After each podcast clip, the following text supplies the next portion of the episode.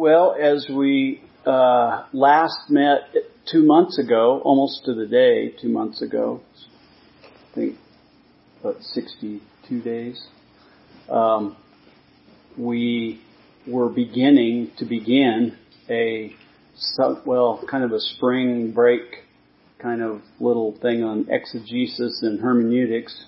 I call it hermegesis, but uh, we uh, we're going to uh, do that for a little while before resuming our study in the Psalms, and it's ended up now that we're probably going to uh, do this study a little bit through the summer, probably from now to the beginning of August, and then we'll pick up again on the the uh, study of the Psalm, Psalms that we've been doing.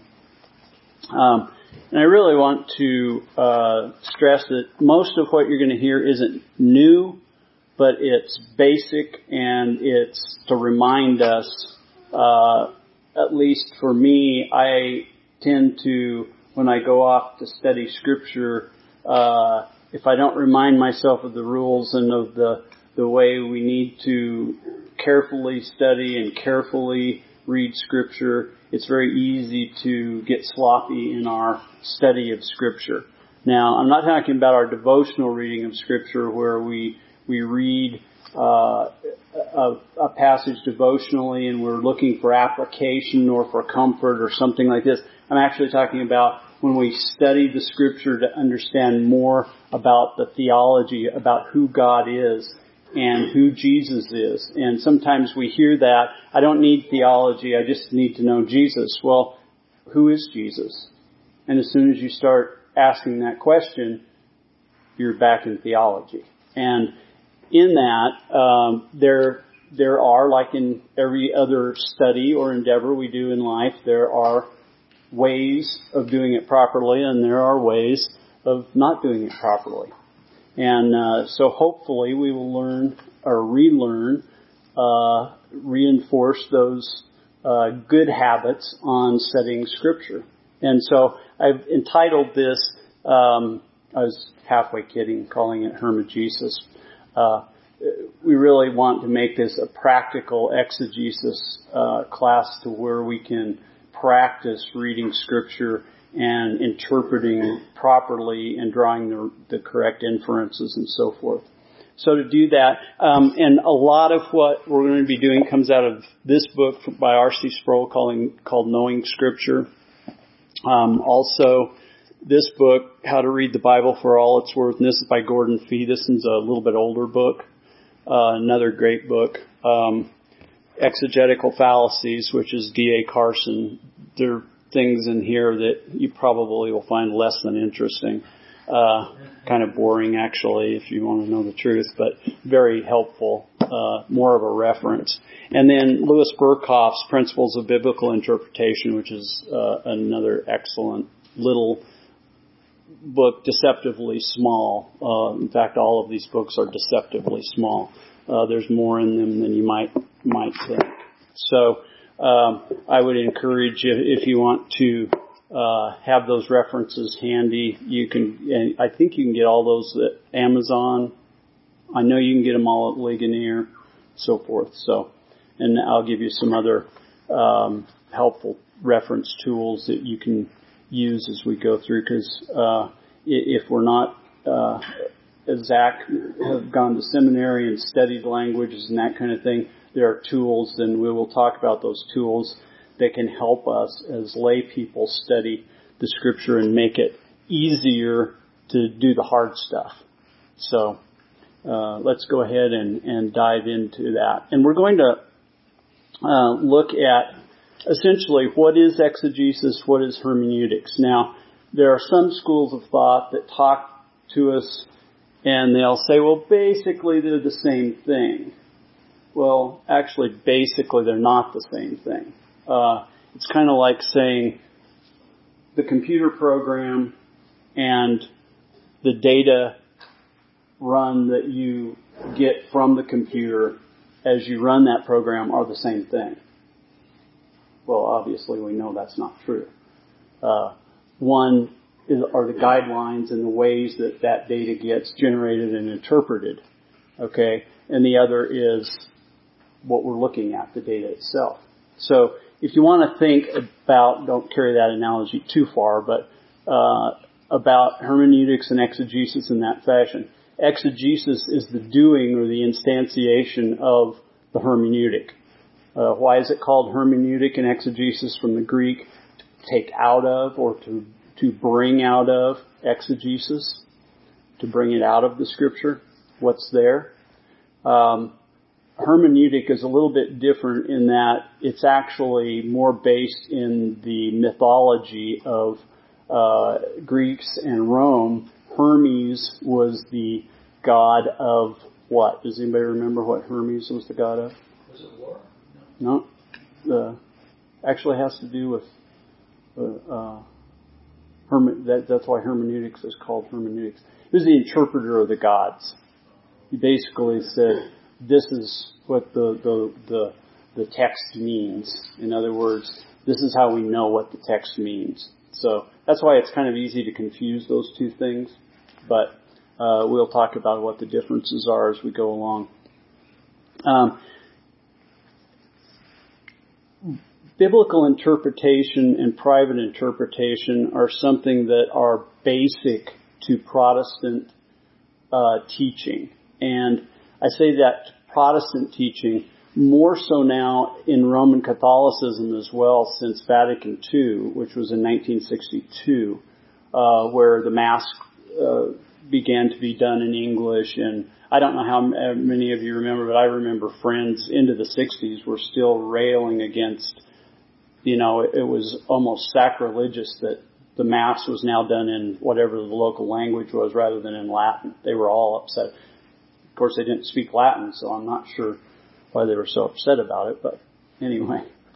But the Protestant reformers uh, of the 16th century were very clear, and in fact, um,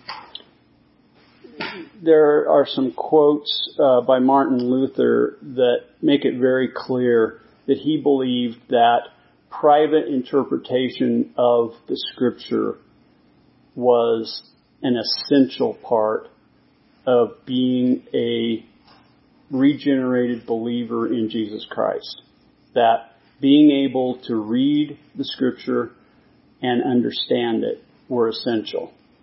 And that was radical in the 16th century. And you probably heard the word perspicuity. Well, that basically means that, and, and the reformers were clear on this, that perspicuity is that scripture is, with a person who is literate, understandable. In other words, any person who can read can look at the scripture, read the scripture, and understand the basic message that's in the scripture. That's perspicuity. Big word for a very understandable, small, giant topic. Okay? what does that mean? Now, some people will take that and say, well, that basically means that I can interpret the scripture any way I want to and that my interpretation is just as good as your interpretation. That's kind of a cultural thing, particularly in our day. But that's not what the reformers meant. They meant that the individual had the right and the responsibility of rightly and correctly interpreting scripture for themselves. Not that they could, as Luther said, turn the scripture or the Bible into a wax nose. In other words, shape it any way they wanted to shape it. Okay? Now, private interpretation is something that we should take very seriously when we use the Bible both devotionally and for study, and we need to be able to clearly define why we think private interpretation is one necessary. In other words, you know, the, the church went along just happy for, you know, 1400 years without private interpretation, right? Nobody wants to argue with that. okay. Uh, the reason for the Reformation was things were basically out of control. Okay? And a big part of that was the church was not teaching, number one, that scripture was the, the final authority, but the church was the final authority. They were teaching that yes, the scripture was uh, an authority, and the church controlled scripture. And the church therefore was the, oops, should have turned that off. Sorry. Mark probably and Brian. Sorry about that. Um, now I lost my mind too. Okay. You're in a safe crowd here, Michael, with the, with the notion that we, we're not challenging the interpretation of my ringtone. um, R.C. Sproul, in Knowing Scripture, said this. He said, with the right of private interpretation comes the sober responsibility of accurate interpretation. Private interpretation gives license to interpret, but not to distort. And that's exactly what the Catholic Church had done through what they considered to be the magisterium of the church and the overarching authority of the church to regulate scripture.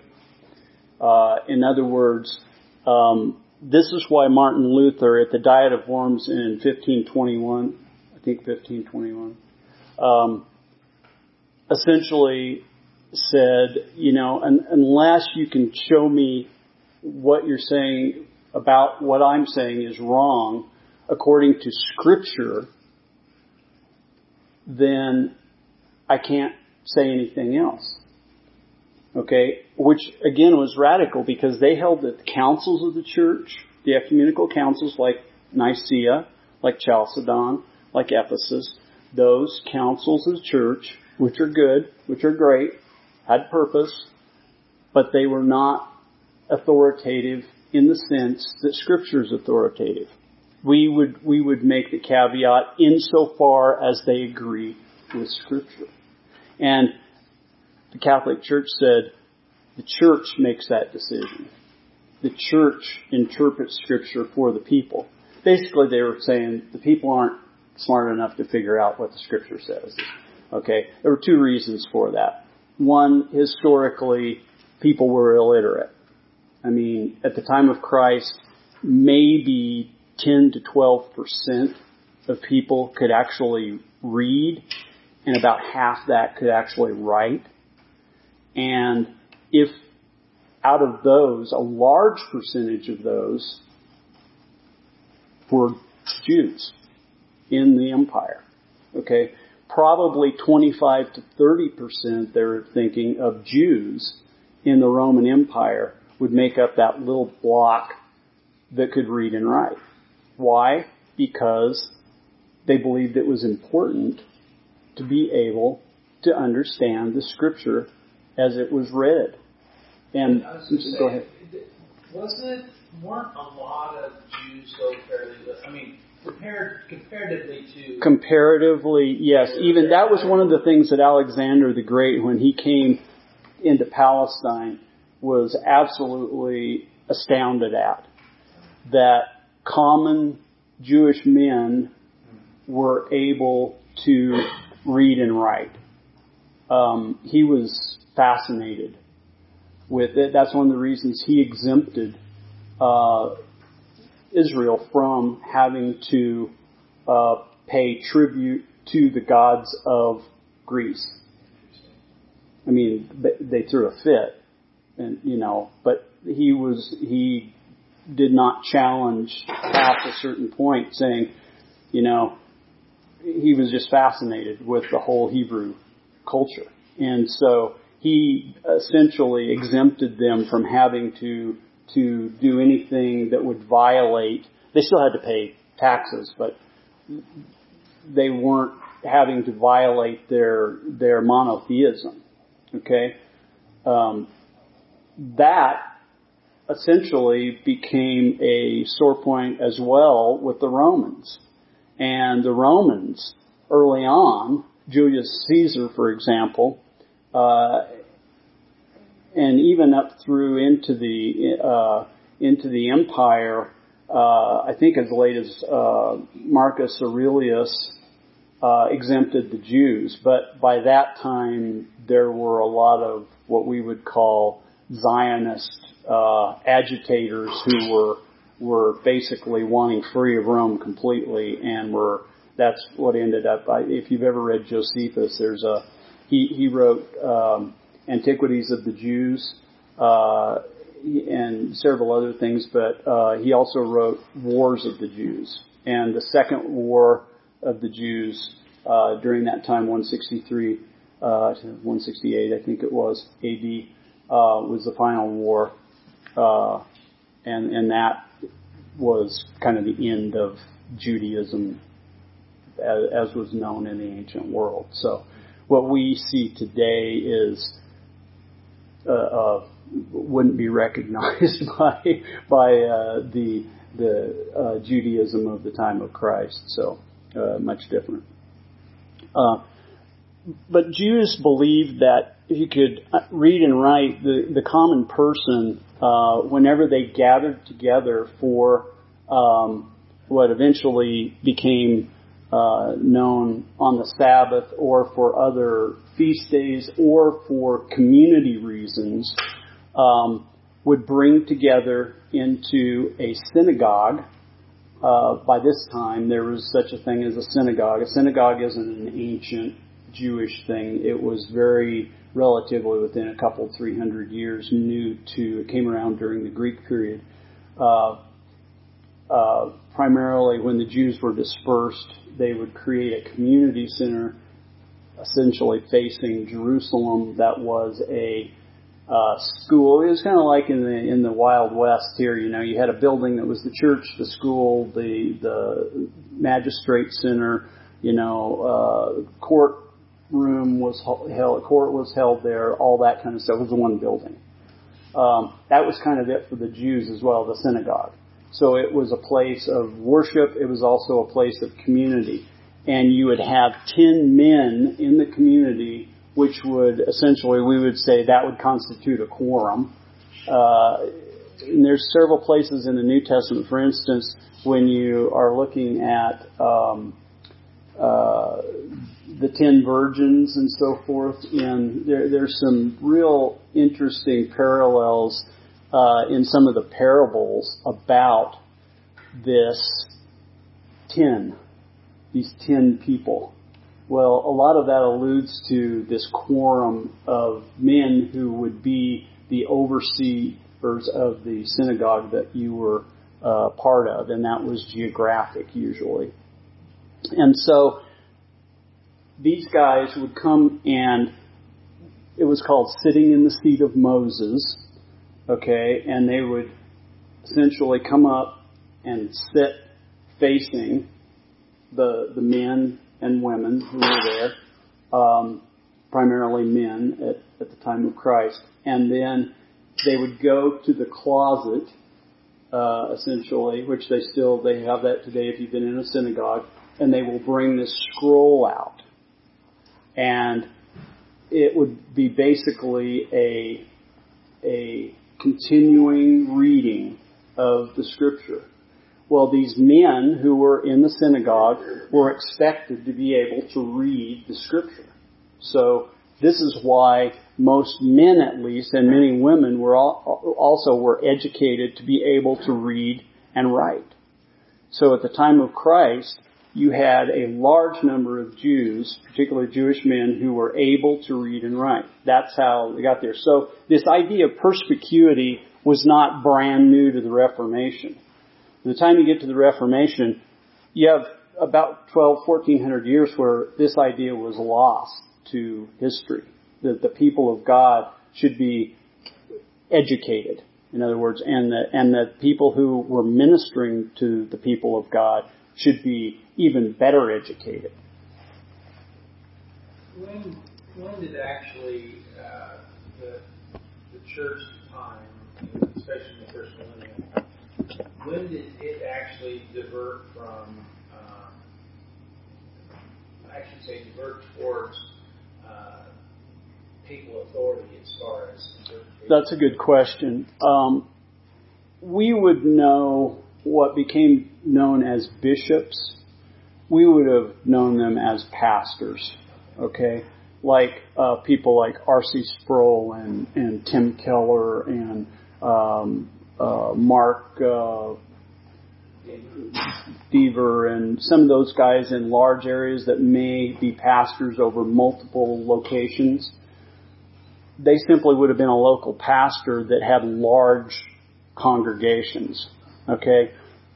But by about after after Nicaea and once the uh, empire was consolidated and there was less persecution and Constantine was was basically giving a a openness to Christianity in an empire where the emperor himself was a believer, at that point it became institutionalized where you had rather than a a um, hierarchy that was God uh, and then Christ headed the church, and then you had uh, essentially teaching and ruling elders uh, in a church.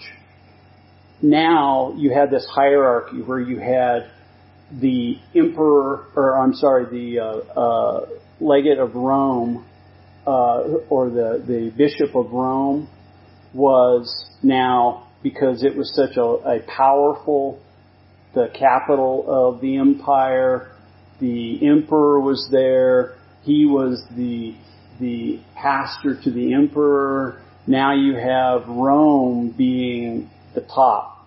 And so now this pastor is ultimately father to the rest of the bishops who now Alexandria, uh, Damascus, um, uh, Jerusalem, you had all of these places, Tunis, all of these places with huge churches. Because remember, thousands, hundreds of thousands of people came into these churches during the times of persecution uh, from about 80 AD to about 300 AD, uh, about well about 260 AD, uh, under persecution, off and on. Okay, and they're coming in, but most of the people that were coming in were slaves and people on the very low side of the economic scale and on the cultural scale.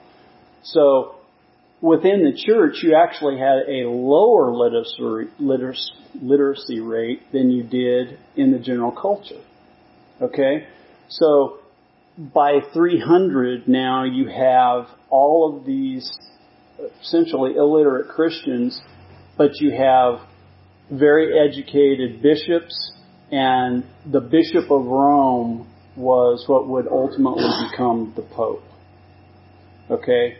And uh, by about 500 AD, about the time of Gregory, you end up with a transition from simply the church being the the body of Christ, uh, with its head being Christ and a, and a, a plurality of elders, now you have this hierarchy of, quote, educated pastors in this hierarchy where the lead pastor uh, can essentially communicate truth from the chair, okay?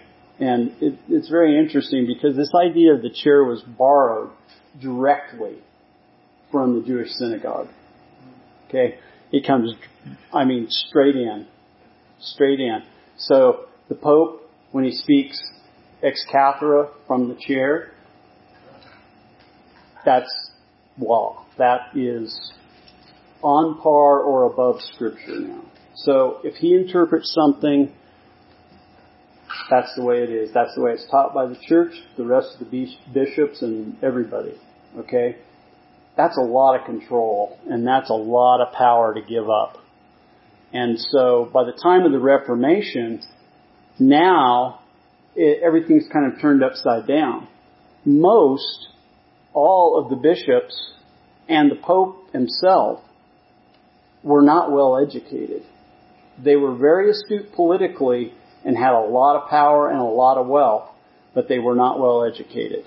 In fact, most, most monks of the time that were actually ministering to the people, the friars that were outside of the monastery, could not read or write. So now you have a clergy that's completely ignorant. And the Bible is literally chained to the pulpit.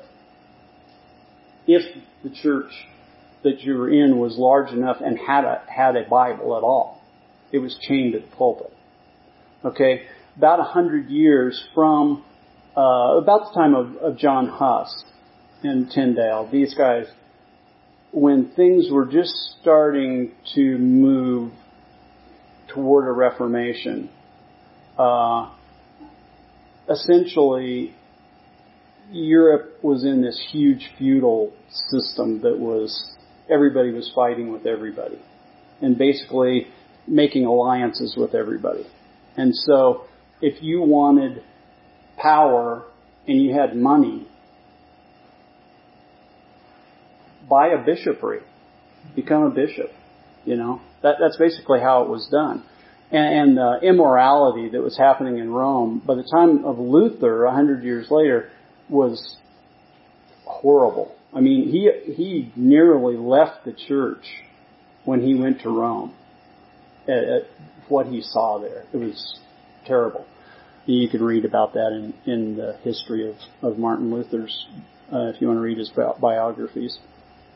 But this is the primary reason all of these things cascading into the Reformation was one of the reasons why this concerted voice is coming from the magisterial reformers. They could maybe disagree on interpretation of the Lord's Supper, on baptism, you know, these things. But one thing they were very together and clear on was the perspicuity of Scripture. That people should be educated and should be allowed to read the Scripture and interpret Scripture rightly for themselves. That's perspicuity. That's the doctrine of perspicuity. Not that, that you can basically interpret it any way you want to, uh, but we have the right and the responsibility as believers to interpret Scripture according to the Word of God. And a corollary to that is that Scripture interprets Scripture. Okay? So during the Reformation, we have what are called the five solas, or the five alones. Okay? Does anybody know what those are? Sola Scriptura. Sola Fide. Sola Faith alone. Sola Gloria. Sola Gratia. And Soli Deo Gloria. Glory, the uh, glory of God alone. And what's the fifth one? Solus Christus. Solus Christus. Christ alone. Okay. So those are the five solas. Uh, scripture alone, or sola scriptura, was the base principle upon the teaching of everything else. In other words, the church is great, but the church does not hold sway over the Word of God. Okay? Now, we're going to take that back in a different context later, but uh, uh, this is at the time of the Reformation. They were very clear. It's Scripture alone. It's not Scripture and the church. It's not Scripture and the councils. It's not Scripture and you know Peter Lombard. Uh, it's not Scripture and you know uh, Thomas Aquinas. Okay, it's Scripture alone is the final authority for the believer, and it's the only thing that can bind the conscience. Okay? And, and that is the basis for this whole idea of why should we be interested in exegesis and hermeneutics? Period. Okay? That is a, a basic Reformation doctrine. So, Luther's priesthood of all believers um, isn't to essentially say, well, everybody's just there's this, you know, leveling of everybody. There are, there's nobody, you know, uh, officiating above anybody else. That everybody just reads the scripture and whatever they come up with, that's what they, that's kind of the road they go down. That's not what he's saying. So he, was talking about the priesthood of all believers essentially meant that because the scripture alone binds the conscience and because Christ alone uh, is is head of the church, then within that context, there is a priesthood of all believers. In other words, I don't have to go to a hierarchy. Okay? This is how it would work in the days of, of pre-Reformation, okay? Essentially, you were baptized at birth. At that birth, you were infused, okay, with grace. Grace is necessary. Today and yesterday in the Catholic Church. Okay, don't let people tell you, you know, the Catholics believe in works alone and we believe in grace alone. That's nonsense.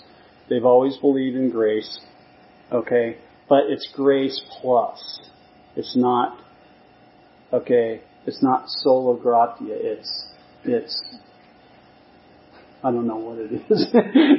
it's a combination of grace plus something else. And that something else is when you are born and you are baptized, you are infused with grace. Slate's clean. You're, you're there. You die, you go to heaven, right? Okay. But because of, of original sin, which was taken care of at your baptism, okay, and because of sin that you will commit, um, which there are two types of. Okay, there's mortal sin and there's venial sin. Venial sin's kind of yeah, uh, it's not that bad. Okay, mortal sin is you go to hell. Okay, that's why it's called mortal sin because your soul dies again. Okay. So you would think, well, I go, get rebaptized, and we're good again, right? No, that's not the way it works. Okay.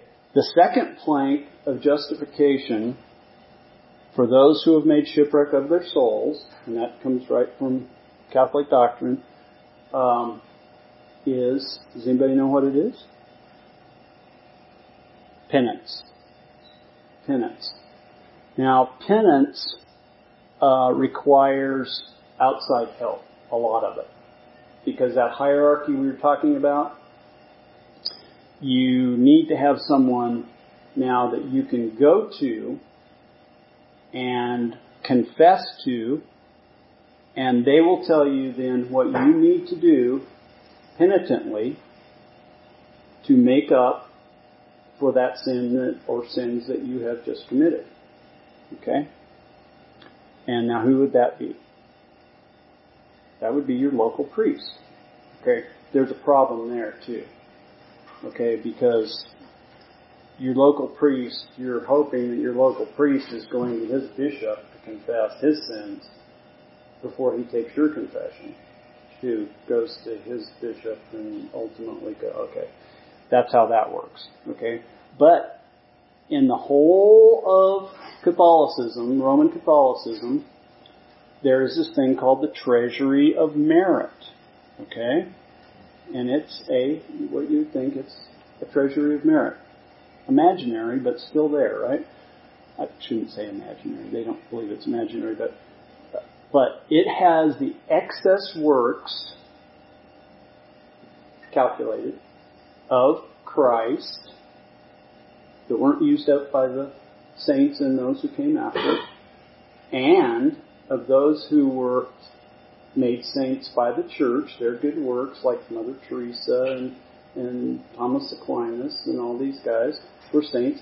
Well, not only did they do enough works to get themselves in with grace, but they did extra. That extra gets put in the treasury of merit.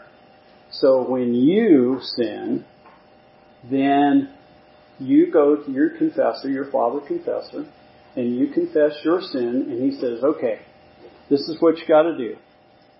You got to say, this many Hail Marys, this many Our Fathers, you got to go give this much alms to the poor, you got to do these things. Okay, that's the penance system. Once you've done that, you're good again. You're back in. Okay?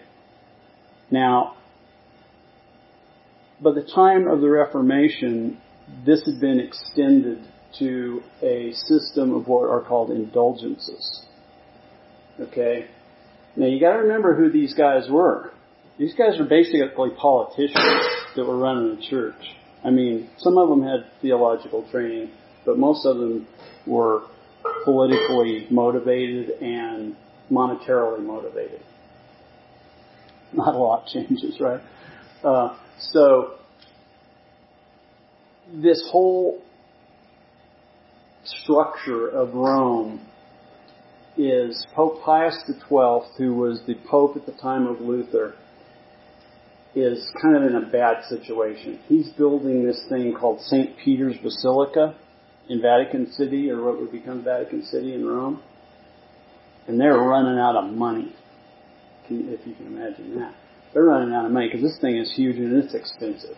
And he's been paying out all kinds of money and and not taking in enough, particularly from places like Germany, who are kind of renegades when it comes to politics.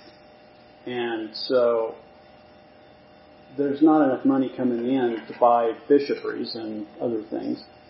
So you end up with a deficit, but they've got an idea. Okay? 200 years before this, there was this idea came, that came up of what do we do with the people who died in a state of called limbo, uh, where essentially they have to spend time in purgatory, this other place, not quite hell, but it's not heaven either. It's where you can go and basically work to get to heaven. Okay? For a long time, like millions of years and stuff. Okay? But, what if we sold indulgences which would allow those people in purgatory to get out? Okay? So, they would have these pieces of paper. Remember, people can't read and write. So they would have these pieces of paper which would say, okay, if you pay us this much money, it will take this many years off of whoever you want to put their name on this paper in purgatory. Oh, my grandfather's in purgatory. Okay, because he died with mortal sin. Okay, so, or various venial sins. So, I would pay you a hundred thousand ducats or whatever it was, um, and with this indulgence, Grandpa can get out of purgatory and go to heaven, where he belongs. Right? That's how the system worked.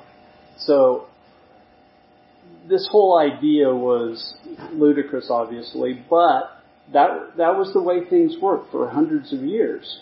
Uh, not the the the indulgence part, but uh, the penance part.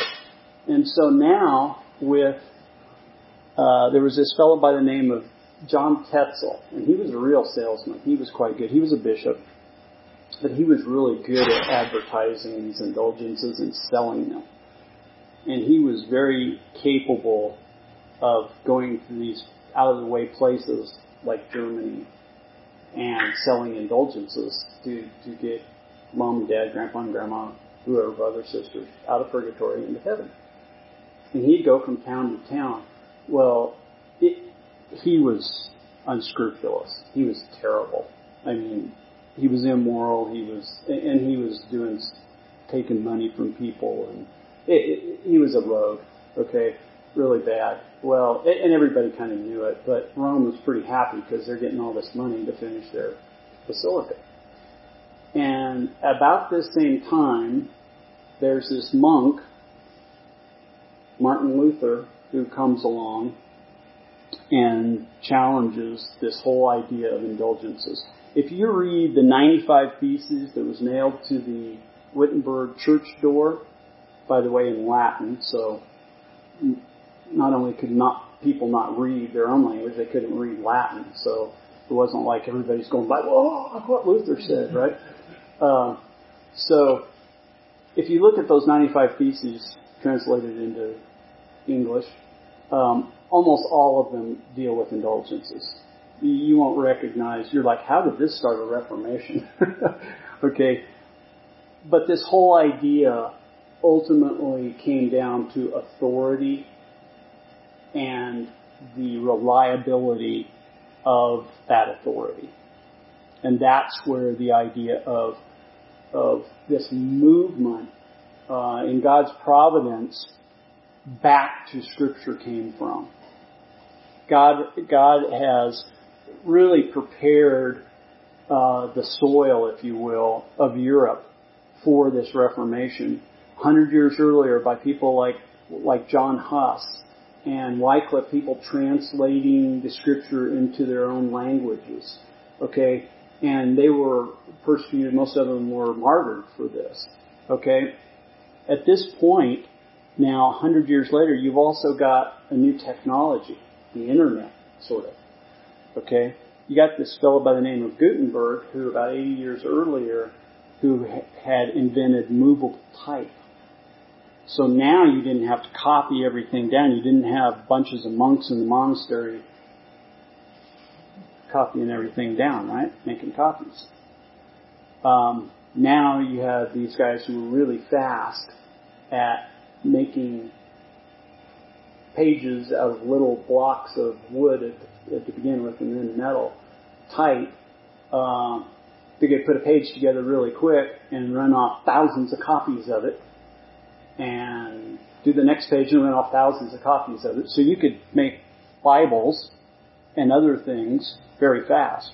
Well, some students took the Latin, translated it into to Low German, and took it to a Gutenberg press, printed it up, and distributed it all over Germany. Unbeknown to, to Luther, okay, at the time. Okay, so all of this is happening uh, right also when this idea of the of, of feudalism is starting to wear thin in Germany, and right when the Catholic Church is ripe with immorality and corruption. Okay, so now Luther comes and essentially says, wait a minute, something's wrong here. What I read in the Bible, and remember, Luther hadn't read the Bible for himself. He had his master's and was working, almost finishing his doctorate in theology and never opened a Bible. I mean, does that blow your mind or what? Never opened the Bible. And he starts reading the Bible. In fact, he starts translating the Bible. And he's like, wait a second. And he, and he gets to, to Romans 1, 16 and 17, and he reads that and he's like, the righteousness of God, basically talking about imputation of the righteousness to God to his people. Okay? And Luther's like, because I don't get it. How would God, you know, we know God's righteous. This is the righteousness of God. We know God's righteous. Because I remember reading that. He went all the way back to Augustine. And he read this little weird thing that Augustine wrote that you wouldn't give a second thought to. And it says, it is not the righteousness by which God himself is righteous, but God's righteousness imputed to his people. And Luther's like, whoa! I don't have to spend six hours in confession every day and the rest of my life in penance? This is radical. And that interpretation of Scripture his understanding of Scripture at that point, not necessarily simply the against indulgences plastered to the door of the Wittenberg Church, was what really fired the ultimate revolution of the Reformation. And that is probably where we're going to end today.